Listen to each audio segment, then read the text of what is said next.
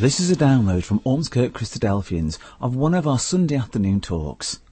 For more downloads, go to our website ormskirkchristadelphians.org.uk or join us in person at our meeting room on Moorgate in Ormskirk every Sunday at 1.45pm. We hope you enjoy the talk.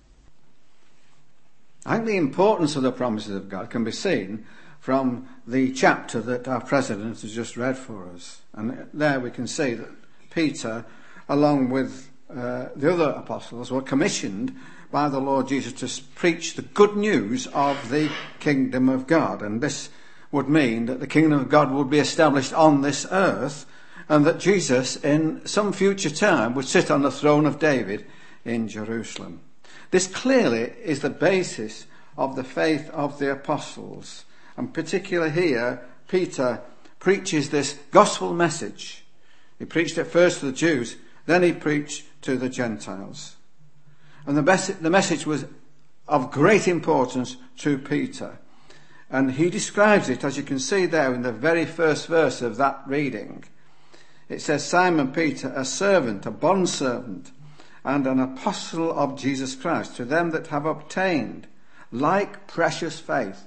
So straight away he says that the faith, the belief that he has, was precious uh, with us through the righteousness of God and our Saviour Jesus Christ. So, so the faith was precious, of great value. That's what it means when it says it is precious. And you can see that, that it's expanded. See, it's just not left there, is it? It brings this point about faith out again and say how important it is to our eternal well-being. If you just look at now at verse 2 there, it says, Grace and peace be multiplied unto you through the knowledge of God and Jesus our Lord, according as his divine power hath given unto us all things that pertain unto life and godliness, through the knowledge of him that hath called us to glory and virtue, whereby given to us, and here again we have the emphasis but, exceeding great and precious promises. So not only are the promises precious, they're exceedingly great as well. And the reason for that is given straight away. That by these ye might be partakers of the divine nature, escaping the corruption that is in the world through lust. So the corruption that we're all subject to now, in as time goes on, death will overtake us. But you can see here, it says that we can partake of everlasting life. But it only comes through the promises of God. So in this teaching here, I believe that we now who are dying creatures are in fact given what I would term peace of mind. And in fact, in one part of scripture, it says the peace of mind that passeth all understanding. And it's this peace that God gives to us because it is centered around the promises that he's made. I think right away, if you look at the New Testament, it begins the process to show the importance of the promises of God. And at the beginning of the New Testament, which is in Matthew, it says that this is the book of the generation of Jesus Christ, who was the son of David and the son of Abraham. Now, why say the son of David and the son of Abraham? It's because to these two men, the promises were proclaimed by God. And so Jesus is the Son of God. He's also the Son of David and the Son of Abraham. And that has a relevance to the promises, as you're going to see in a moment. But the divine promise can only be realized through the Son of God. So the promises through Abraham and David come first through the Son of God. Because he removes the sin, which is the barrier to eternal life. And that's how the great and precious promises come to us. So to partake of the divine nature, we've got to have a knowledge, an understanding and a belief in these promises. It's not a subject that we can choose to believe or not. It's essential if we don't believe, we die and perish. So it's of great importance. So what are the promises of God? Well, there are three, as we've already indicated. One is relative to the Son of God, that takes away sin. The second comes through Abraham, who was given divine promises. And the third came through David. Each one was necessary. It's the stage in the process of giving life eternal. But we have to take on board all the three processes. Let's go to the first promise that God makes. The first promise, as one would expect, is right at the beginning of Scripture in Genesis chapter 3. Having identified sin and the result death, a promise is immediately given by God to dying human beings. And it comes out in chapter 3, verse 15 of Genesis, where God says, having Adam and Eve having sinned in the Garden of Eden, they're then subject to death. And the serpent that instigated the sin becomes a symbol, a representative of sin. And so what God says, I'll put enmity between thee, the serpent, and between thee, the woman, between thy seed and her seed. It shall bruise thy head, thou shalt bruise his heel. There is significance here. What it is, it's the removal of sin through the seed of the woman, through the action of God. God acts upon the substance of the woman and so gives salvation through his son. And so what we read now in verse 19, that Adam is subject to, and Eve is subject to death. In the sweat of thy face shalt thou eat bread until thou return to the ground. For out of it wast thou taken, for dust thou art, and unto dust shalt thou return. And that's the process of life. That's the curse that's put up, upon man because of sin. But we can see here that we can, through the sinlessness of the Lord Jesus, have our sins covered and therefore be subject to the other promises of God that come to us. This is given if you turn there to 1 Peter. So we move further on now from 2 Peter that an introduction. Look at 1 Peter, uh, look at chapter 2 and at verse 21. For even here too were ye called, because Christ also suffered for us, leaving us an example that we should follow his steps. So Christ suffers for us in his death. But he becomes an example that we must follow. He becomes our representative, that's what it's saying, who did no sin, neither was guile found in his mouth. Who, when he was reviled, reviled not again. When he suffered, he threatened not, but committed himself to him that judgeth righteously, who his own self bare our sins in his own body on the tree. This is the death of Jesus. That we, being dead to sin, should live unto righteousness, by whose stripes we were healed. And so now you can see immediately that there's a way of escape, but we must follow the example. So how can we die? Well, we die not in the same way that Jesus did, dying on that stake, but we still have to die with Christ. We must have some association with that sacrificial death. And that comes out in clear teaching. There are two things we have to do. We have to believe the truth of the gospel bound in the promises. Then we must be related to that through baptism in water. And that is the way that we follow his example.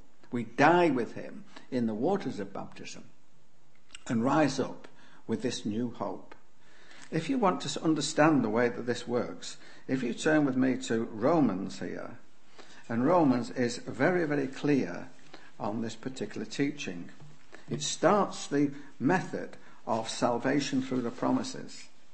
And if you go with me to Romans chapter 6 and just look at verse 3, and we'll just read through there.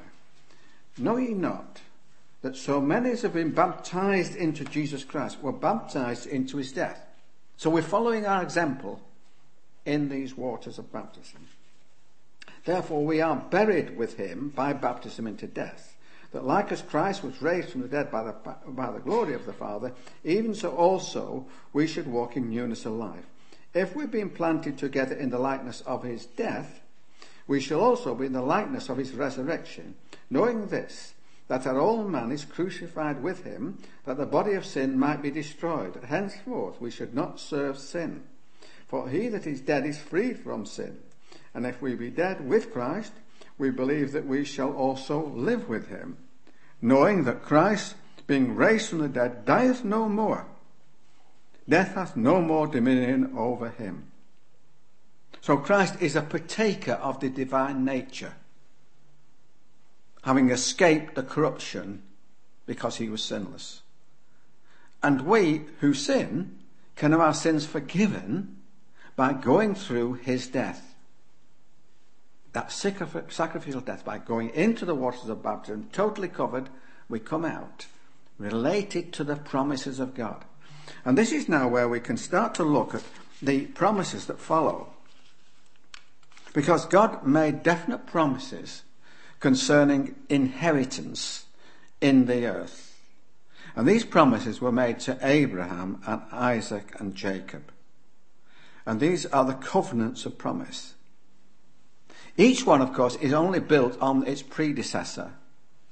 Without the promise in Eden and the covering of sin, we would never inherit. But once we've been associated with the covering, we then can inherit the earth through the Lord Jesus, the Son of God. And it means then that we become heirs of this kingdom that was promised to Abraham. So we have to go back to Abraham. So we go back now to Genesis. We've moved a little bit further on in Genesis now. And if you look at Genesis 13, here it shows the promise and the substance of the promise. The promise is associated with the land of Israel. The land is there today. The promised land is there. That's the center of God's purpose. This was the land that was promised to Abraham, from which God's name would be established in the earth when Jesus returns as king. So what we do, we look at this now, and we see in verse 14 of Genesis 13, and the Lord said unto Abram, after the Lord was separated from him, Lift up now thine eyes, and look from the place where thou northward, southward, eastward, and westward. So we have to look through that land, the land which can be identified now, the land of Israel. And it says, And all the land which thou seest, to thee will I give it, and to thy seed forever. And I will make thy seed as the dust of the earth, so that man can number the dust of the earth, then shall thy seed be numbered. Then, as, as though to say, it's on this earth, he says, Rise, walk through the land, walk in the land of Israel, go through it and see what it's like, in the length of it and the breadth of it, for I will give it unto thee. Now, the important thing is, Abraham never received this land. He had to buy a piece of land to bury his wife in, so he didn't have enough uh, of the land given to him to even to bury his wife. But it's going to be in the future when he's raised from the dead. He's still in the dust of the ground now. But the promise still exists. And it, it, this is pointed so clearly for us if you go over to Hebrews. Hebrews shows how this promise will still be operated. But how do we uh, know this? Well, we believe it in faith. We believe that God will do exactly what he promised to Abraham. And so if you turn with me to Hebrews 11 and you look at verse 8, it says there, By faith, Abraham, when he was called to go out from a place which he should after receive uh, uh, for, for an inheritance, obeyed. And he went out, not knowing whither he went. And then it goes on to say there how he, uh, he went out. And by faith he sojourned in the land of promise, as in a strange country, dwelling in tabernacles with Isaac and Jacob, heirs with him of the same promise.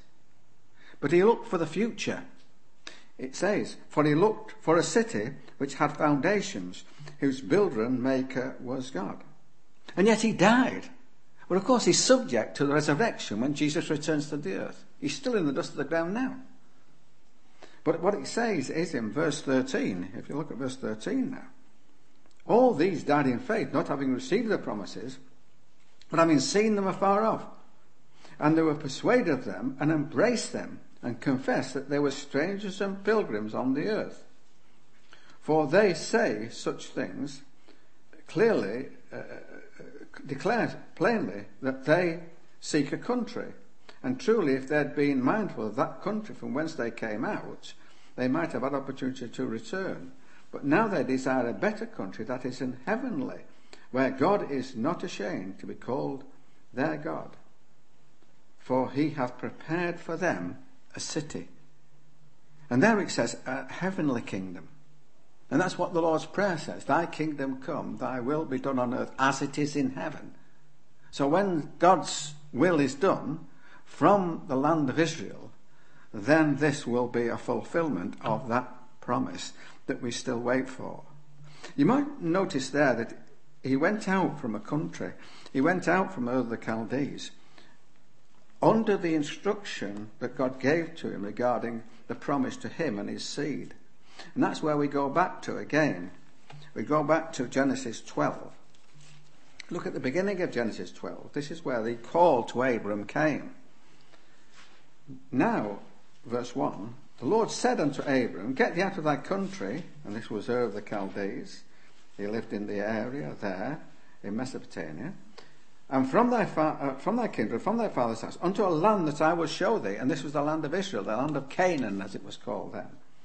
And I'll make of thee a great nation. I'll bless thee and make thy name great, and thou shalt be a blessing. I'll bless them that bless thee, and curse him that curseth thee. And in thee shall all families of the earth be blessed. Now that, I, I would suggest, is the promise of the coming of God's kingdom. This is the good news. And that's what the gospel means. This is the good news that we, even in our generation, still preach the same things that Abraham believed. Abraham believed the gospel. If you turn with me to uh, Galatians, this clearly states that Abraham believed the gospel, the gospel that Jesus preached. And so if we turn now to there to uh, Galatians, and look at Galatians chapter 3 and just read from verse 6. Even as Abram believed God and it was accounted to him for righteousness, know ye therefore, they which are of faith, the same are the children of Abraham. And the scripture, foreseeing that God would justify the nations through faith, preached before the gospel to Abraham, saying, In thee shall all nations be blessed. And that's what it said in, in Genesis chapter 12 that in thee all nations would be blessed. But in Abraham's seed, we've got a link with the Lord Jesus. And if you might remember, we said Matthew's gospel starts off to say that Jesus was the son of Abraham. And so he becomes the one through whom others, like ourselves, can gain benefit by inheriting the promises that were made in those early days to Abraham. And if you look at verse 26, you'll see the link there. Verse 26 of Galatians 3 says, For ye all the children of God by faith in Christ Jesus.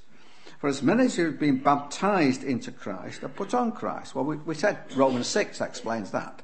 We're baptized into Christ. That sets this process in motion as far as we individually are concerned. There's neither Jew nor Greek, there's neither bond nor free, there's neither male nor female. For you're all one in Christ Jesus. Now, if you're in Christ, then you're subject to the promises and relate to the promised land, the land of Israel. And it says, if you be Christ, then are ye Abraham's seed, and what do you inherit? Heirs according to the promise. And the promise was that promised land. Now we follow this stage as we go to the one who will rule in this kingdom of God which will rule the whole world. But it's the first dominion which is that land of promise. It's the land from which God's name will be revealed throughout the earth when Jesus returns. And Jesus will sit upon the throne in the land of Israel. And the throne, of course, is the throne of David. Now, the promise here comes to David by the prophet Nathan. And you'll find it's actually in 2 Samuel. So if you move, go back to the Old Testament now and pick out the second, uh, the, the, the, third promise that comes out from uh, this second Samuel chapter 7. In chapter 7, you'll, you'll see if we read this section, the way that all this pieces together. Look at verse, starting off 2 Samuel 7, and we'll start the context from verse 8. Now therefore, so shall uh, thou say unto my servant David. So this is what the prophet had to say to David. Thus saith the Lord of hosts, I took thee from the sheepcotes, from following the sheep, to be ruler o- over my people, over Israel. I, I was with thee, whithersoever thou wentest, and have cut off all thine enemies out of thy sight, and made thee a great name, like unto the name of the great men that are in the earth. Moreover, I will appoint a place for my people Israel, and will plant them that they may dwell in a place of their own, and move no more. Neither shall the children of, the, of wickedness afflict them any more, as before time. And as since the time that I commanded judges to be over my people Israel, have um, and have caused thee to, to rest from all thine enemies, also the Lord telleth thee that he will make thee an house.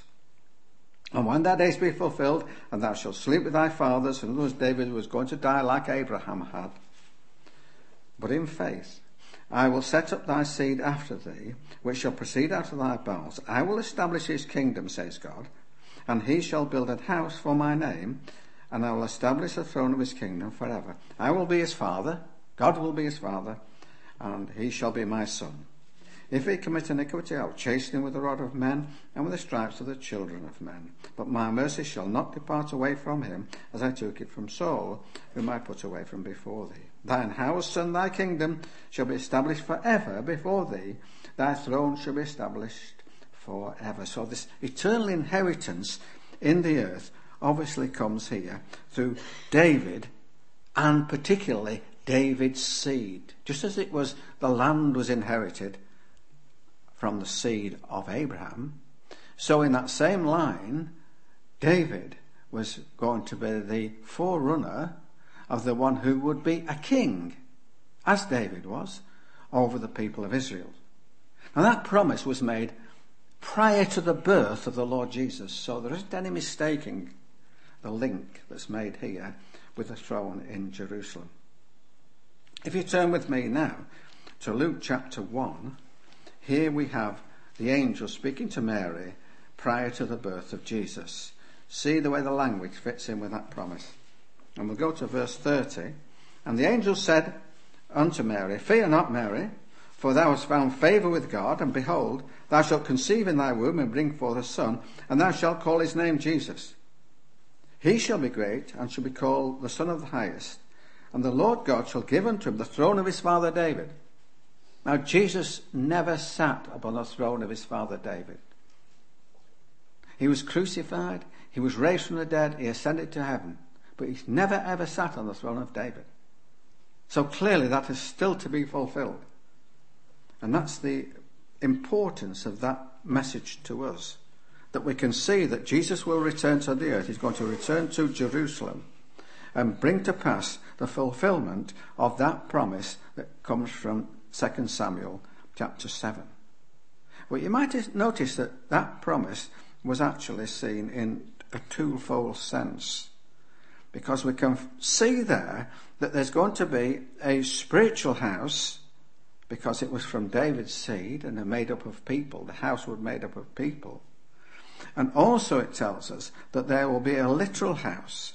If you want to understand what the spiritual house will be made, it's made up of people, as we said. It's composed of those that are in Christ. And this is where God will work in the kingdom through these people. And if you look there, you'll see in Ephesians, if you go to Ephesians chapter 2, there it talks about this spiritual house that's made up from people. And it's quite clear. It's based upon the writings of the apostles and prophets. And by having faith in these things, we become participants in this spiritual temple, this dwelling place for God.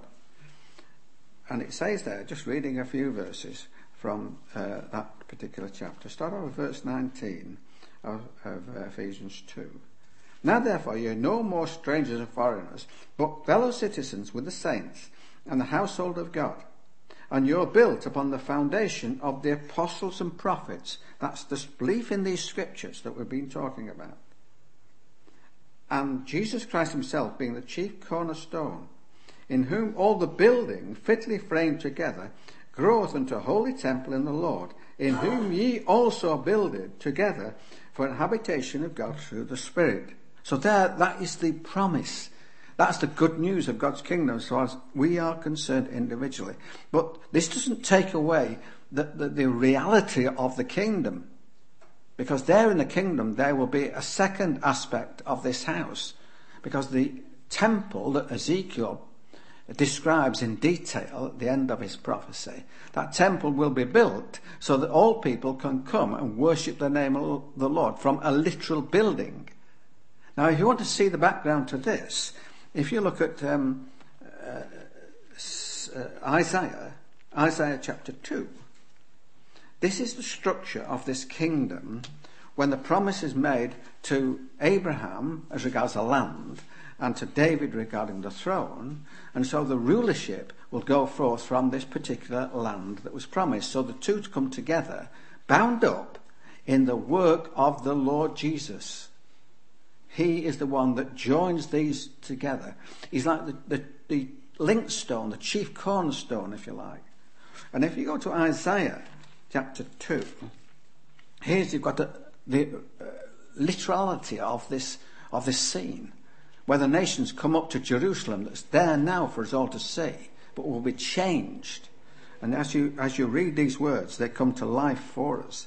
And it shall come to pass that in the last days that the mountain of the Lord's house shall be established in the top of the mountains, and shall be exalted above, uh, above the hills, and all nations shall flow unto it. The nations are going to go to Jerusalem, to the land of promise, to be taught of the name of God.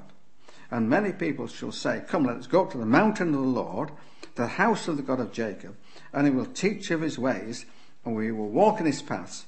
For out of Zion shall go forth the law, and the word of the Lord from Jerusalem. So clearly there we've got Jerusalem, the word of the Lord going from. Jesus is there in his rightful position as ruler. He is the Messiah.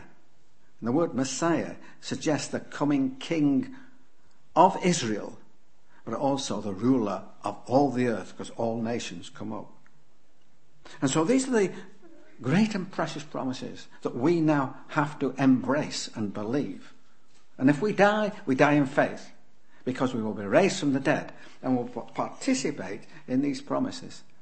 And we will live forever because we're partakers of the divine nature, the nature that the Master now has at the right hand of his Father. But will come down to the earth so that we can live on the earth with that divine nature. This is the glorious gospel message that comes to us. So let's just finish up by 1 Corinthians 15. And this speaks about the resurrection. This is the final picture of the hope that we have. So 1 Corinthians 15, which we often refer to as the, as the resurrection chapter, because it goes into great detail, but we'll just pick out the last few verses here, going in at verse 50. Now this I say, brethren, that flesh and blood cannot inherit the kingdom of God, neither does corruption inherit incorruption. Behold, I show you a mystery we shall not all sleep, but we shall be changed. In a moment, in a twinkling of an eye, at the last trump, trumpet shall sound, the dead shall be raised incorruptible, and we shall be changed. Abraham, Isaac, and Jacob, David, all the ones that have died in faith, will be raised, and they will be given immortal life. For this corruptible must put on incorruption, this mortal must put on immortality. So when this corruptible shall have put on incorruption, this mortal shall have put on immortality, then shall be brought to pass the saying that is written, Death is swallowed up in victory. O death, where is thy sting? O grave, where is thy victory? The sting of death is sin, but, and the strength of sin is the law. But thanks be to God that giveth us the victory through our Lord Jesus Christ. So there we have the importance of the promises. Without these promises, we will be those who perish. But if we believe these promises and are related to the Lord Jesus, then of course we can be related to the great and precious promises, and they can be precious to us personally. And that's the message that is given to us here in the Word of God. We hope you enjoyed that talk. For more downloads, videos, information about what we believe, and details of our meeting times, go to our website, ormskirkchristadelphians.org.uk.